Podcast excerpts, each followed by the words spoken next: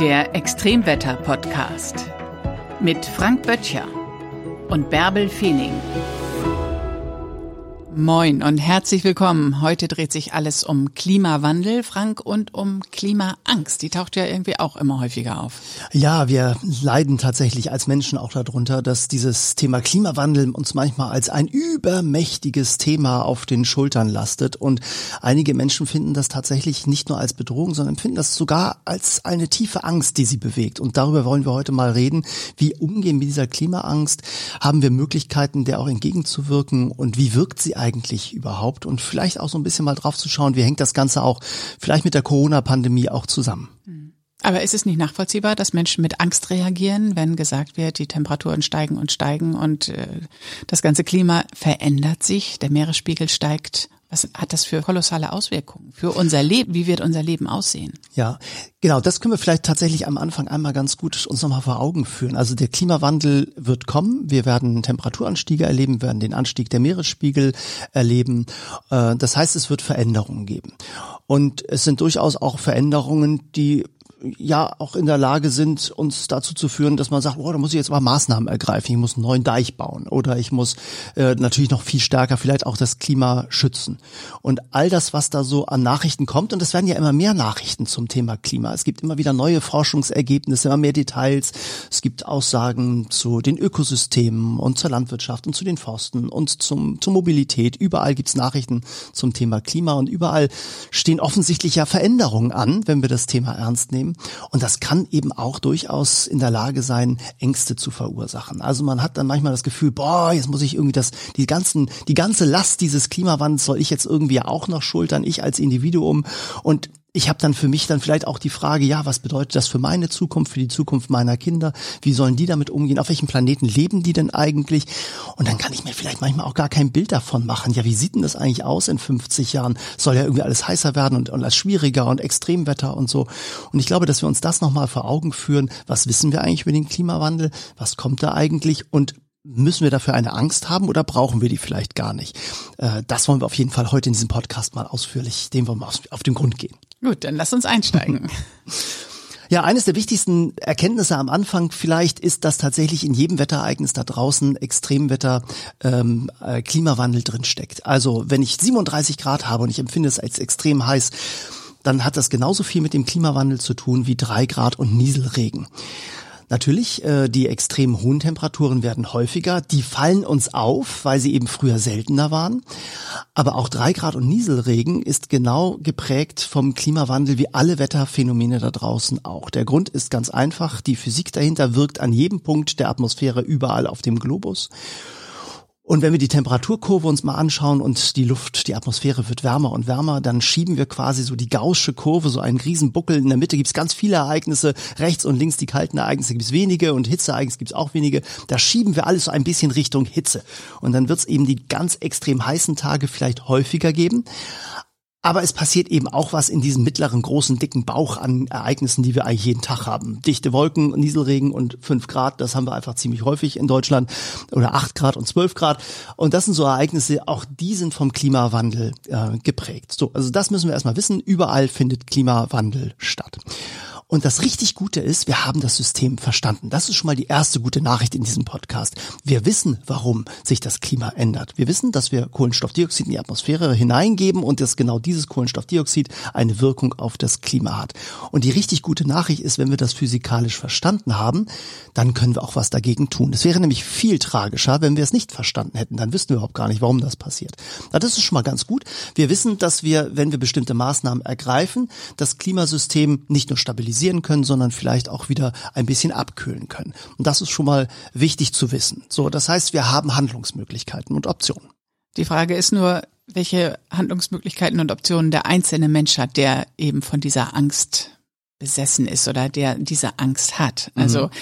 ich als einzelne Person kann ja gegen dieses große Thema Klimawandel wenig ausrichten. Ich mhm. kann ein Elektroauto kaufen oder ich kann weniger Fleisch essen, mich gesünder ernähren, ich kann viele andere kleine Schritte machen, mhm. aber werde ich damit den Klimawandel verändern? Und äh, es mhm. gibt Unternehmen, die etwas verändern könnten.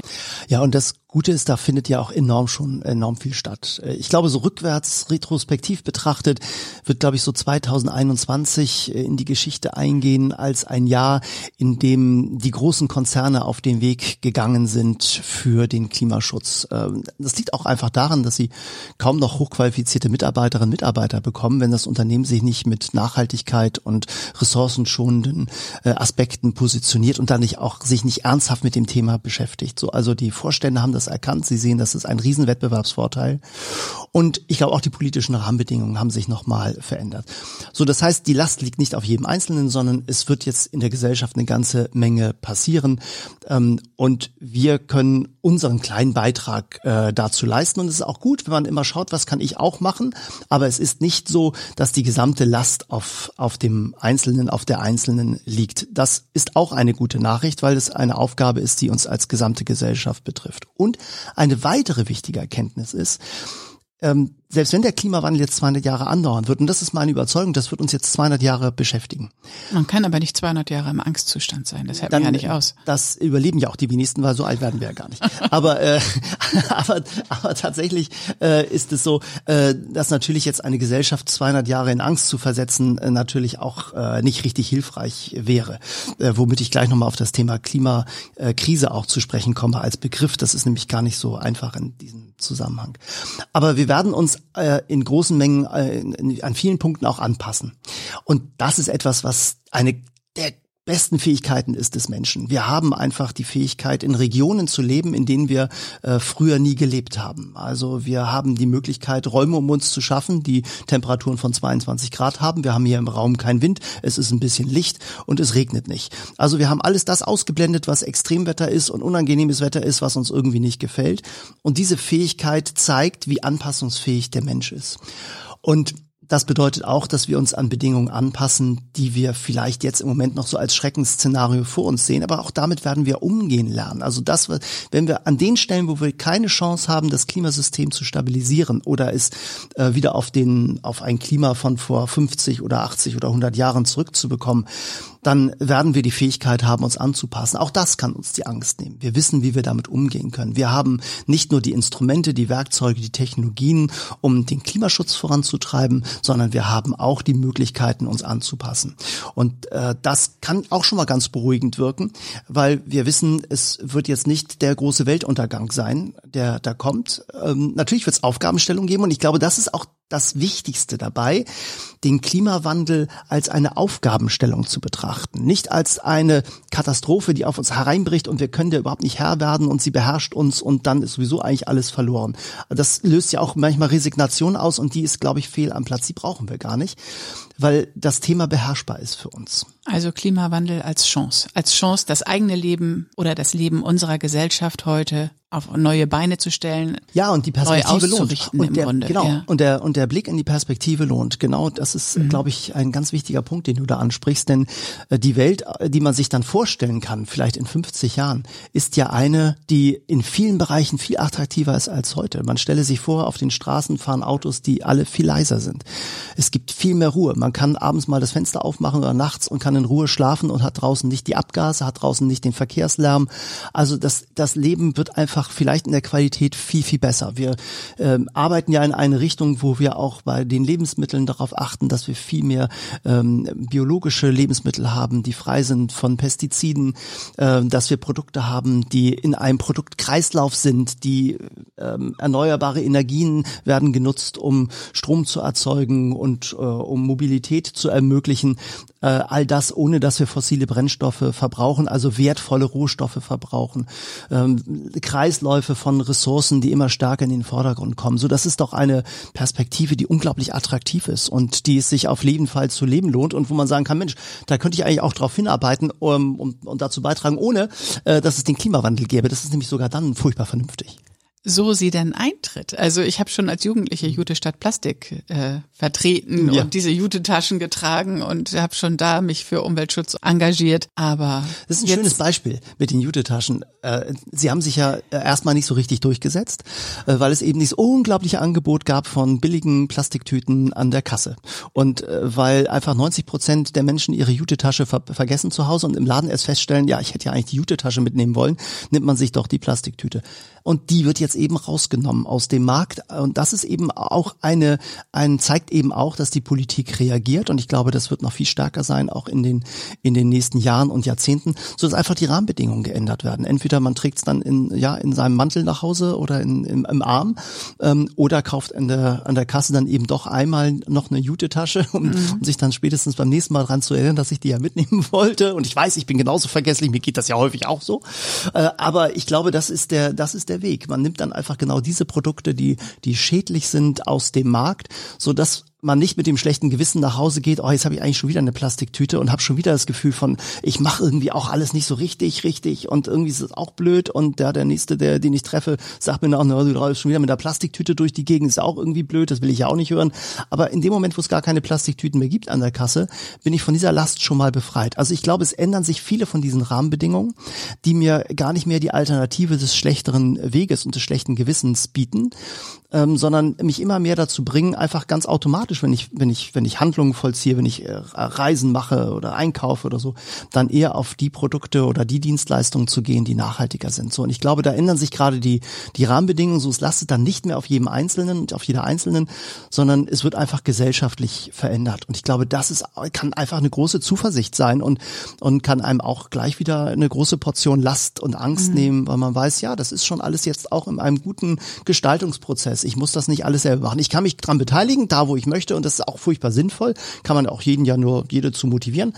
Ähm, aber äh, die Last liegt eben nicht auf jedem Einzelnen. Das ist, glaube ich, schon ganz gut. Ja, das ist nochmal gut, dass du das so ansprichst. Mhm. Ähm, Angst ist trotzdem ein großes Thema in unserer Gesellschaft im Moment. Ne? Die Angst vor Corona, die Angst mhm. vor der Impfung, die Angst vor dem Klimawandel, vor der Klimakrise. Mhm. Hängt das auch alles miteinander zusammen? Ja, Angst, das muss man äh, wissen, ist ja im Gehirn etwas, was nicht über die Ratio bearbeitet wird, sondern über die Emotionen. Angst ist ein ganz, ganz tiefes Gefühl. Und dieses Gefühl möchte ich gerne loswerden, die möchte ich gerne aus dem Weg gehen. Also wenn ich eine Situation vor mir habe, die mir Angst bringt, dann gehe ich der wenn ich die Möglichkeit habe, erst einmal aus dem Weg. Äh, dann muss ich mich dieser Angst gar nicht stellen. Äh, das ist das einfachste Instrument. Wenn ich die, die Möglichkeit habe, die Flucht, dann mache ich das. Ja, wenn dann eine Veranstaltung ist zu einem Klimavortrag und ich und ich weiß, das Thema löst bei mir Sorgen und Ängste aus, dann gehe ich da im Zweifel erstmal gar nicht hin. Und dann das ist schon mal eine ganz gute Grundlage. Dann habe ich mich der Situation schon mal ein bisschen entzogen und ich muss dieses Gefühl nicht für mich annehmen. Ich, ich kann für mich sagen, ja gut, äh, ich lasse das jetzt nicht an mich heran. Aber wenn es dann eben doch, weil irgendwie jeder Radiosender anfängt darüber zu berichten, es wird ja immer mehr, die Berichterstattung nimmt ja zu zu diesem Thema, dann kann ich mich dem vielleicht gar nicht mehr entziehen. So was macht dann unser Gehirn, wenn die Last dann so groß wird?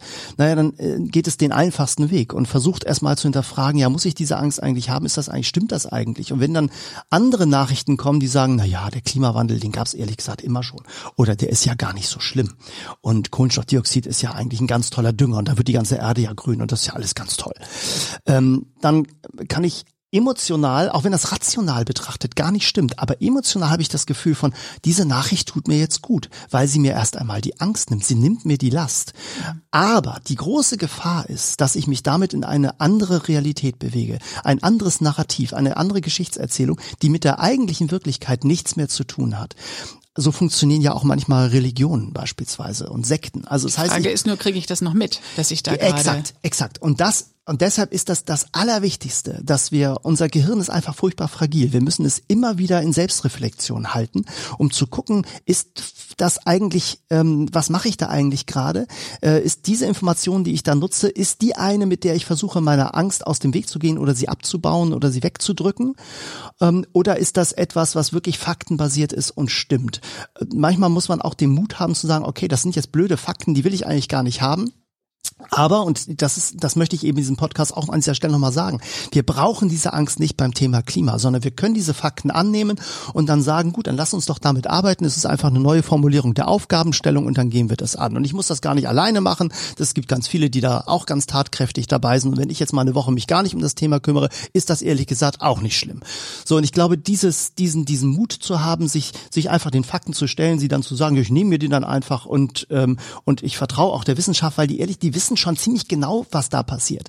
Also diejenigen, die das Thema Klima erforschen, die haben ein tiefes Verständnis darüber, was beim Klimawandel eigentlich passiert. Den kann man schon glauben. Und, ähm, und äh, das schafft auch dann wieder Verlässlichkeit, weil ich weiß, auf der Basis dieser Fakten kann ich die anderen Basen, die anderen Fakten stabil aufbauen. Das ist nicht so, wenn ich mich den, der eigentlichen Realität entziehe dann bekomme ich nämlich widersprüchliche Informationen. Nämlich einerseits habe ich ja gerade die genutzt, die mich aus dieser Angst rausbringen, die aber mit dem Klima eigentlich nichts zu tun haben, die sagen, ja, Klimawandel ist nicht so schlimm, die führen mich zwar aus der Angst raus, aber sie destabilisieren auch meine Wahrnehmung, weil ja jede andere Information, die dazu kommt, die ja der Faktenlage wieder entspricht, plötzlich Dissonanz verursacht, Widersprüche verursacht in mir. Und dann habe ich noch mehr Angst, weil ich ja selbst meinen eigenen Gedankengängen nicht mehr trauen kann. Umso wichtiger eben tatsächlich, sich immer wieder zu hinterfragen und dann zu sagen, ja, okay, ich nehme diese Fakten, ich prüfe das auf Plausibilität und ich lasse mir nicht von jedem Hans und Franz erzählen, dass da der Klimawandel vielleicht überhaupt gar kein Problem ist, äh, weil ich weiß, na, vielleicht ist das auch ein Thema bei mir mit der Angst. Und ehrlich gesagt, das kann ich total gut verstehen. Ich habe nämlich eine sehr gut kultivierte Flieg Flugangst und ähm, das passt eigentlich super zur, zur, zur der ganzen Impfangst. Äh, so, ich bin ja jetzt dreifach äh, äh, geimpft und sowas. Das mache ich alles, da, also, da erkenne, ja, nehme ich die wissenschaftliche Basis und sage, es ist total plausibel und die Statistik ist total sicher, das äh, sollte ich auf jeden Fall tun. Aber beim Thema Fliegen zum Beispiel würde auch jeder Statistiker sagen, ja, es ist total plausibel, dass man mit dem Flugzeug nach Mallorca fliegt, weil ehrlicherweise ist das total sicher.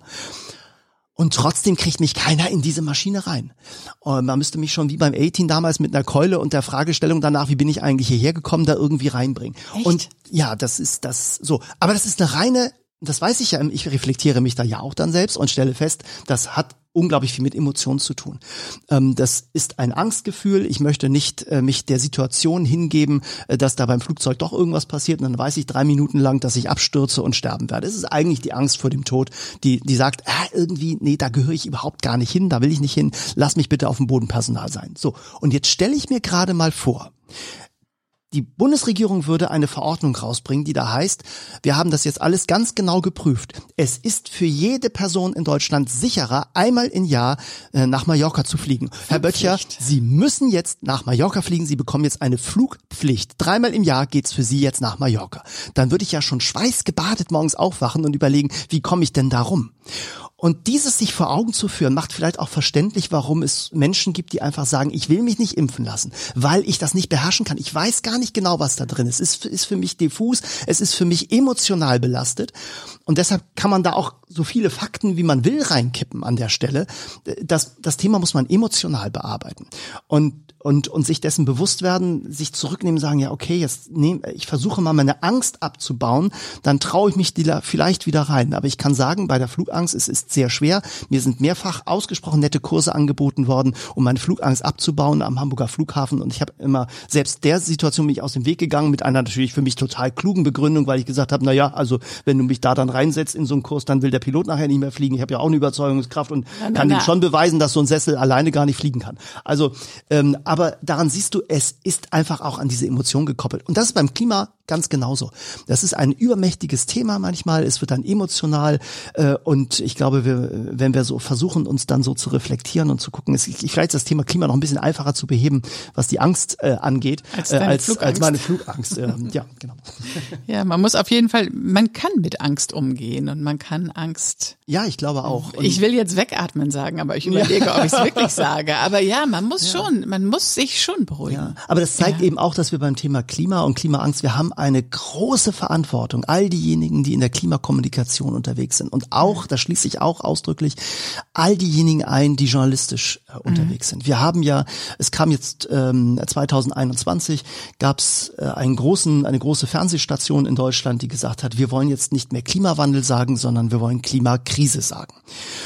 So, dann gab es natürlich gleich am ersten Abend äh, in einer großen Nachrichtensendung äh, den großen, die, ja, das große Missverständnis im Ausdruck. Da kam dann nämlich die Formulierung, die Waldbrände in den USA wurden auch ausgelöst durch die Klimakrise. Nun, die werden nicht durch die Klimakrise ausgelöst, sondern sie werden vielleicht vom Klimawandel beeinflusst. Mhm. Aber Klimakrise, äh, da steckt das Wort Krise drin und das bedeutet, es ist eine, eine gesellschaftliche Betrachtung eines Zustandes. Das ist also eine Gesellschaft in einer Krise und eine gesellschaftliche Krise löst natürlich keinen Waldbrand aus. Das ist natürlich, an der Stelle war es einfach sachlich falsch. Aber da steckt ja noch viel mehr dahinter. Denn Krise ist eigentlich der Zenit einer gesellschaftlichen Situation, die sehr, sehr schwierig ist, aber in kurzer Frist sich wieder deutlich verbessert. Eine Krise wird überwunden in kurzer Zeit. Wenn wir jetzt aber wissen, dass der Klimawandel uns die nächsten 200 Jahre beschäftigen wird und wir betrachten das als Krise, dann schicken wir die Gesellschaft für die nächsten 200 Jahre in einen Krisenmodus. Und das wird noch mehr Ängste schüren, mhm. weil alleine das Wort Krise schon mit Ängsten verknüpft sind. Es wird noch mehr Unsicherheiten schüren und das wird eher dazu führen, dass Menschen auch hinübergehen in Bereiche eben Angst, durch in andere Narrative, in andere Geschichtserzählungen. Und da drüben auf dieser Seite stehen einfach viele Menschen, die Lügengeschichten erzählen, die Menschen abhängig machen in dieser anderen Realität äh, und es ihnen schwer machen, wieder zurückzugehen auf die Faktenseite. Das sind vor allen Dingen Populisten. Und man hat schon gesehen, auch bei der Corona-Pandemie haben die, haben die ehrlich gesagt keinen Plan gehabt. Und das ist beim Thema Klima eben leider, leider auch so. Es ist wirklich gefährlich, sich diesen Narrativen anzuschließen, die nicht auf Fakten basieren, die nicht rational nachprüfbar sind, wo nicht die Grundlage die wissenschaftliche Auseinandersetzung. Und Wissenschaft ist der kritischste Prozess, um, um, um Fakten äh, zustande zu bekommen, weil Wissenschaft sich immer wieder hinterfragt. Und Wissenschaft hat die große Bereitschaft, sobald es neue Erkenntnisse gibt, die alten Erkenntnisse auch über Bord zu werfen. Das ist anders, und das kann man mal überprüfen, bei den Populisten. Diese äh, Welten, die bleiben nämlich stabil, weil sie nämlich unantastbar sein müssen, damit neue Menschen dazukommen, weil sie nämlich sich sonst in Widersprüche verwickeln. Das geht nämlich ziemlich schnell. Und das geht nur nur mit einem sehr strengen Korsett an aufeinandergebauten Falschinformationen, die in sich dann wieder eine kleine Welt der Logik ergeben. Und äh, insofern heißt es gerade bei diesem Wort Krise sehr, sehr vorsichtiger Umgang und ich plädiere sehr dafür, dass wir uns einen anderen Begriff nehmen. Das kann Klimaaufgabenstellung sein. Ich, da muss man gemeinsam mal drüber nachdenken, welche Begriffe man da nimmt. Aber ich halte Klimakrise als wirklich einen gefährlichen Begriff. Wir sollten ihn nicht verwenden äh, in, dem, in der Dimension, wie wir das im Moment machen. Denn aus meiner Sicht befinden wir uns in einem gesellschaftlichen Transformationsprozess, Veränderungsprozess. Wir haben eine große Aufgabenstellung, was den Klimawandel angeht. Aber es ist nicht im klassischen Sinne eine Krise und es wird, äh, sollte auch kein Zustand sein, den wir uns für die nächsten 200 Jahre antun. Also insofern, die Aufbruchsstimmung ist, glaube ich, die, die wir jetzt brauchen. Also fassen wir nochmal zusammen. Der Klimawandel ist unbestreitbar, Richtig. aber wir ändern unser Mindset. So machen wir das. Und damit können wir dann, glaube ich, sehr, sehr positiv gestimmt aufbrechen. Und wir haben die Möglichkeiten, es zu gestalten. Wir äh, gehen in eine bessere Zukunft, wenn wir gemeinsam da so ein bisschen mitmachen. Äh, Angst brauchen wir, glaube ich, nicht beim Thema Klima, sondern eher ein bisschen den Mut, gemeinsam an dem Thema zu arbeiten. Wir überprüfen unser Leben, unsere Verhaltensmaßnahmen, unsere Verhaltensregeln und gönnen uns wieder ein bisschen mehr Lebensqualität. Und die Selbstreflexion, immer zu gucken, bin ich mit meinem Gehirn eigentlich da noch auf der Faktenseite unterwegs oder warum nutze ich jetzt gerade diese Information? Immer mal zu gucken bei sich selbst, hat das eher was mit Angst, Verdrängung oder Bearbeitung zu tun? Ähm, und dann kann man schon, kriegt man auch plötzlich ein ganz anderes Verständnis für das, was einem da als Nachricht geboten ist. Insofern ist der Klimawandel schon eine Sache mit vielen, vielen Aufgaben, mit einer langen To-Do-Liste, wo jeder etwas ändern muss, aber es ist eben auch eine Chance. Das war der Extremwetter-Podcast mit Frank Böttcher und Bärbel Feening.